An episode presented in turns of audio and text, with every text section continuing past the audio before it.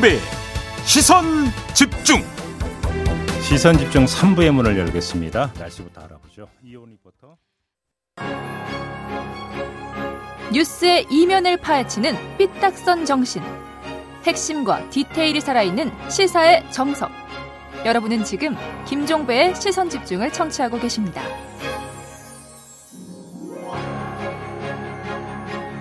네, 예고해드린 대로 지금부터 박수현 청와대 국민소통수석 전화로 만나보겠습니다. 여쭤볼 현안이 여러 가지가 있는데요. 좀 이에 대한 입장이 궁금하네요. 나와 계시죠? 네, 안녕하세요. 박수현입니다. 네, 네 안녕하세요, 수석님. 일단 어, 김진국 민정수석 관련 좀 질문부터 좀 드리겠습니다. 경질입니까, 사퇴입니까? 사퇴를 한 거죠. 예. 사퇴다. 예. 어, 그런데 이게 상당히 빠르게 지금 그러니까 대통령께서 이 사의를 수용을 했던데 그 배경을 어떻게 읽어야 되는 걸까요? 예. 뭐 우선 그 국민께 송구하다는 말씀 먼저 드리고요. 예. 아무리 이제 가정사와 개인적 프라이버시에 대한 사정이 있다 하더라도 음흠. 이에 대해서 국민께서 느끼실 정서에 예. 네, 즉시 부응해야 한다라고 예. 하는 그런 뜻입니다. 아 그런 뜻이다.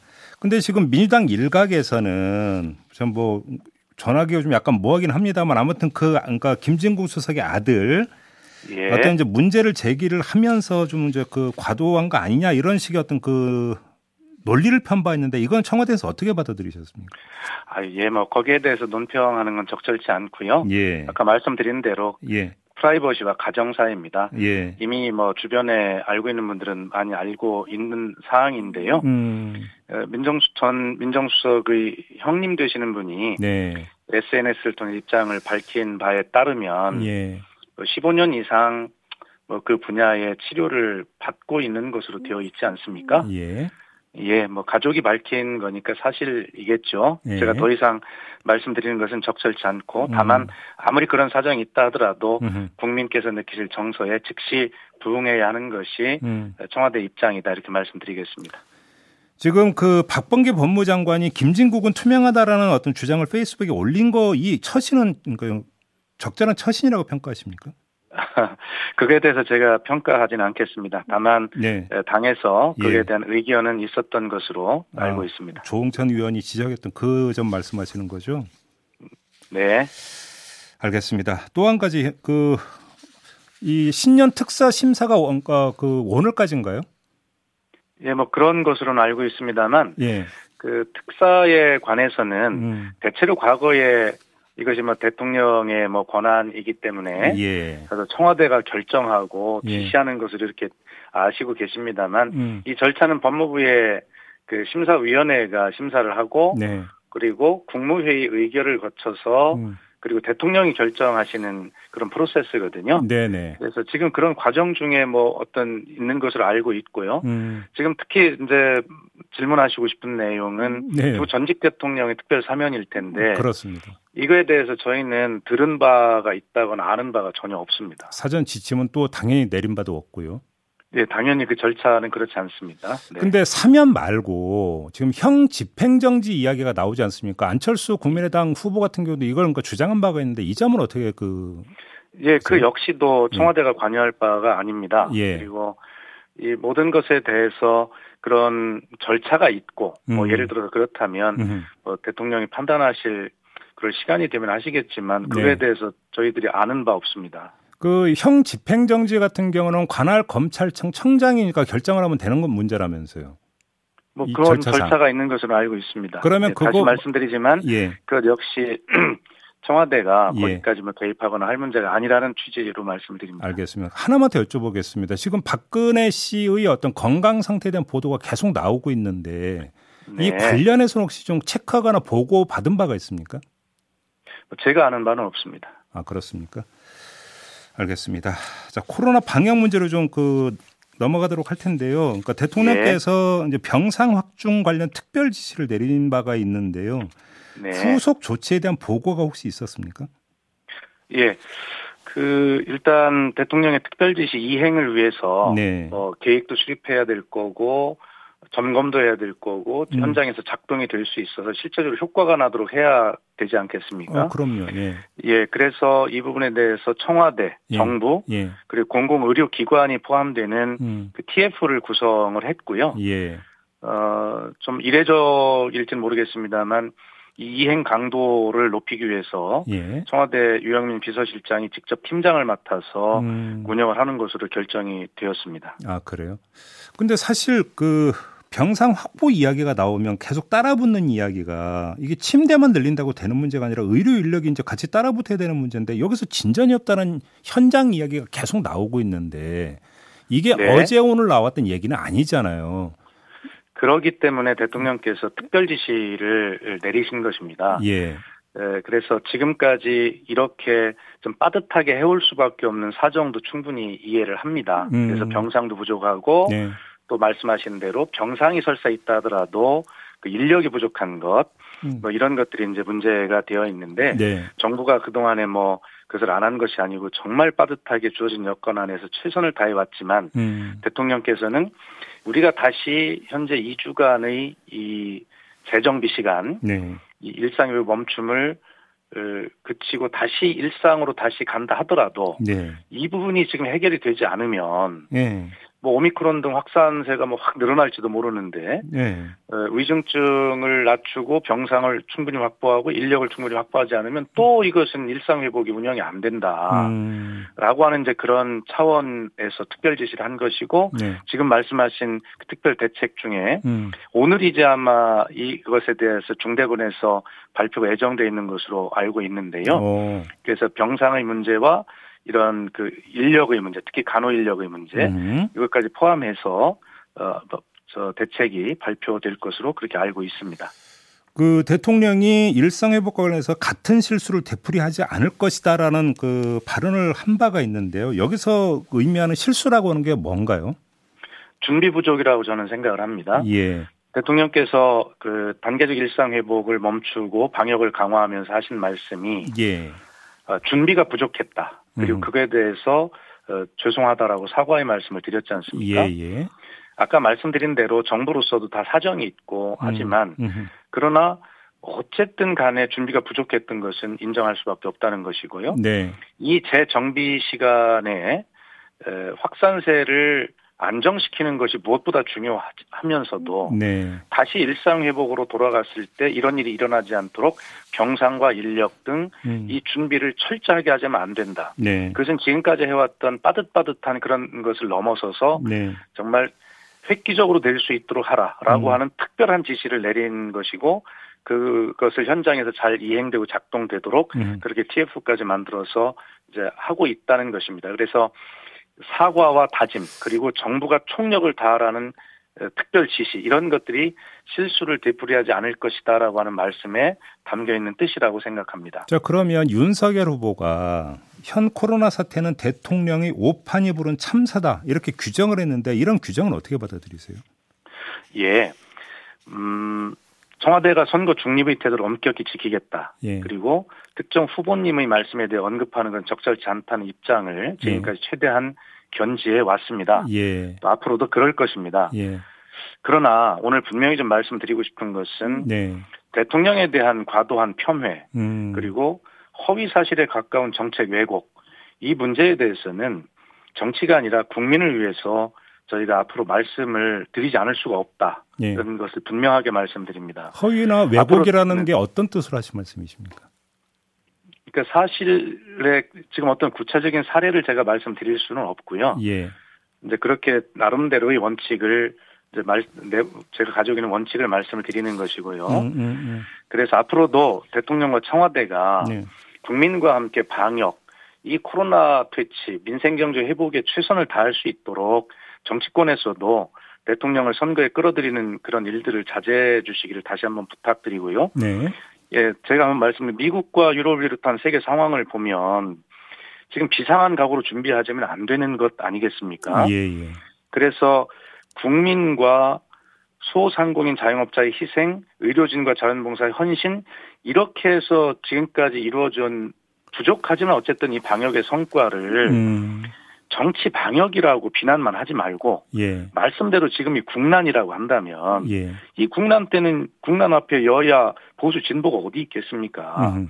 그래서 국난 앞에 손을 잡고 최대한 함께 극복하고 정부가 잘못한 게 있으면 음. 그 이후에 좀 혼을 내도 늦지 않지 않습니까? 그래서 네네. 지금은 말씀하신 대로 국난이라고 하시니 음흠. 진짜 정치 방역이라고 비난하지 마시고 예. 진짜 정치권이 손을 잡고 함께 이것을 극복하는 진짜 정치 방역을 한번 해보자라고 음, 음. 그렇게 말씀을 드리고 앞으로도 청와대는 모든 말씀을 진지하게 잘 경청하되 네. 청와대가 선거 중립과 이런 걸 잘 지킬 수 있도록 함께 도와주셨으면 좋겠습니다. 근데 요 질문까지 마저 드려야 될 것 같은데요. 이제 수석님께서 직접 밝히셨던 걸로 제가 기억을 하고 있는데 문재인 대통령이 호주 방문을 마치고 돌아오자마자 코로나 보고서부터 챙겨서 읽었다 이런 말씀을 하신 바가 있잖아요. 그렇습니다. 그러자 야당이 뭐냐면 그 코로나 보고서가 뭔지 밝혀라 이렇게 요구를 하고 나섰는데 이건 어떻게 받아들이셨어요? 아 정말 어, 그 질문의 뜻을 잘 이해를 할 수가 없고요. 예. 대통령께서는 그리고 문재인 정부만이 아니라 어느 정부든 음. 대통령이 어떤 해외 외교 일정을 떠나시면 청와대는 더 비상한 체제로 운영이 됩니다. 예. 그리고 돌아오셔서 종합보고를 받으실 뿐만이 아니라 예. 그 해외에 머무시는 중간중간에 더 긴밀한 보고서를 다 보고를 받게 됩니다. 네. 그리고 지금의 야당도 집권했던 시절에 그렇게 청와대를 운영했을 것입니다. 에, 그렇기 때문에 그런 것을 그렇게 말씀하시는 것은 예. 과도하게 음. 어, 정치적인 어떤 발언이 아닌가 생각하고요. 예. 대통령은 늘 그렇게 뭐 해외에 있든 국내에 있든 음. 그렇게 늘 항상 보고를 받고 지시하시고 조치를 하신다는 말씀을 드립니다. 알겠습니다. 하나만 더요. 그 수석님께서 방역 지원금 100만 원으로 결정되는 과정에 대해서 언급하면서 처음에는 70만 원이었는데 대통령의 어떤 지시로 100만 원으로 올렸다 이런 말씀을 하신 바가 있지 않습니까? 그렇습니다. 일각에서는 죄송하지만 이거 문비 어천가 아니냐 이런 식으로 지적이 있었는데 어떻게 받아들이십니까? 문비 어천가 그 말씀 가끔 하시는데요. 뭐 네. 당연히 하실 수 있다고 생각하고 받아들입니다. 그러나 예, 예. 제가 말씀을 드리면 없던 사실을 허위로 말씀드리거나 음. 있는 사실인데 그것을 확대해서 과장하거나 네. 그렇다면 그것은 문비어천가라고 할 수 있습니다. 예. 또 자화자찬이라고 할 수 있습니다. 예. 그러나 있는 사실을 있는 그대로 국민께 보고 드리는 것이 어떻게 음. 문비어천가입니까? 음, 음.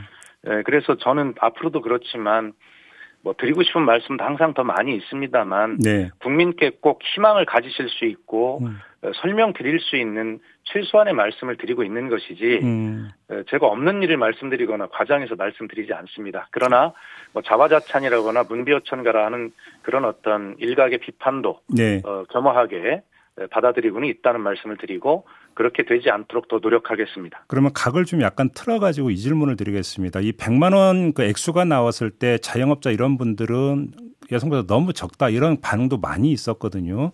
그래서 아, 당연하신 말씀입니다. 그래서 드리는 질문인데요. 정말로 100만 원이 맥시멈이었던 겁니까? 더 이상 가용 예산이 없습니까? 제가 그 어디선가 그런 말씀을 드렸는데 정부는 현재 네. 현재 상태에서 네. 정말 마른 수건 쥐어 짜듯이 네. 그런 가용 재원을 다 찾아서 음. 총동원해서 그리고 중층적인 지원 방안을 마련하고 있다. 네. 분명히 말씀드리지만 이 방역 지원금 그것을 100만 원씩 드리는 거 정말 부족하지요. 잘 알고 있습니다. 예. 그리고 그 외에도 어 손실 보상에 해당되는 예, 그러한 부분들에 대해서는 음. 어, 법에 따라서 그리고 이번에는 손실 보상법이 원래 그 시간 제한만 들어있지 인원 제한은 들어있지 않거든요. 네. 그래서 이 손실 보상 이 대상을 음. 인원 이용 인원 제한 업종까지 포함해서 90만 개 업종까지 넓히고 네. 보상한을 10만 원에서 50만까지 확대 50만 원까지 확대하고 네. 그래서 그 방역 지원금 외에 이렇게 그 손실 보상에 대해서도 두텁게 하기 위해서 지금 최대한 노력하고 있다. 음. 시행령까지 개정하고 있다라는 음. 말씀을 드립니다. 그리고 작지만 방역 네. 패스 적용에 따라서 그 방역 물품을 비치해야 되지 않겠습니까? 네, 비용 네. 부담이 드는데 그것도 현물 지원도 병행하겠다라는 음. 그 3대 패키지 지원인데 물론 음.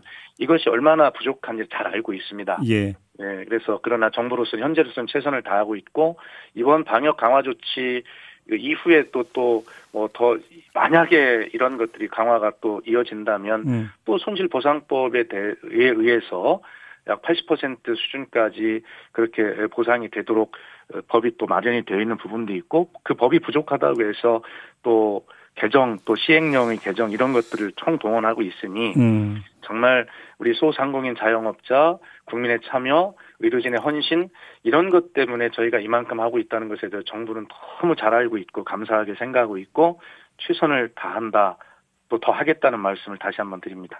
그 하나만 더 여쭤보겠습니다. 시중에서는 좀 대통령이 홍남기 경제부총리 좀 특별 지시를 내려서라도 두텁게 보상할 수 있는 재원 마련 대책을 좀 촉구하거나 지시할 수도 있는 거 아니냐 이런 여론도 있거든요. 어떻게 받아들이십니까? 예, 대통령께서는 늘 그런 말씀, 그런 취지로 말씀을 하시고 정부도 재정 당국도 정말 혼신의 노력을 다하고 있다라고 네. 그렇게 생각을 하고 예. 또 제가 옆에서 함께 회의를 하면서 그렇게 느끼고 보지 않겠습니까? 예.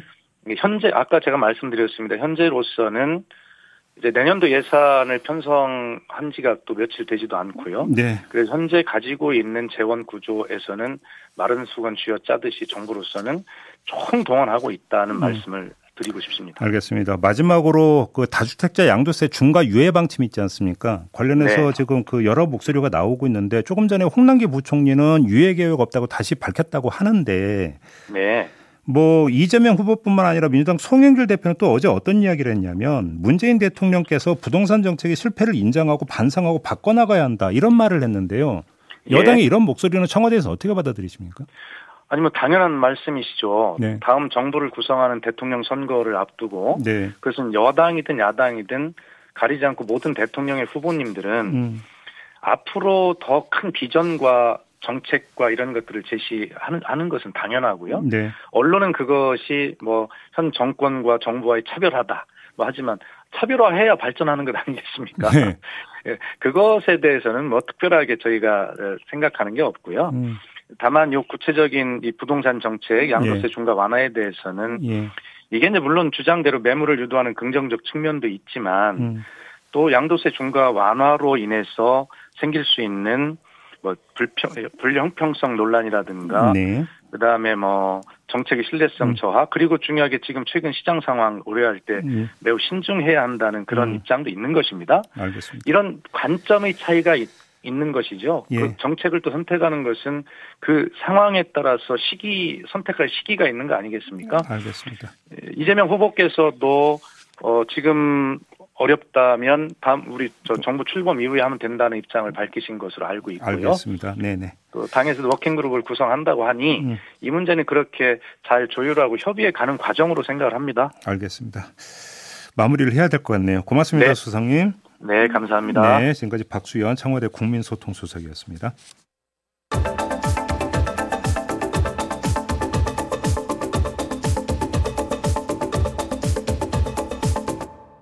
네, 비컨 뉴스 진행하겠습니다. 헬마우스 임경빈 작가 모셨습니다. 어서 오세요. 안녕하세요. 자, 어떤 이야기입니까? 아, 우리 JB는 혹시 국민학교 다니시던 시절이라 음. 이 용돈 같은 거 받으셨는지 모르겠습니다.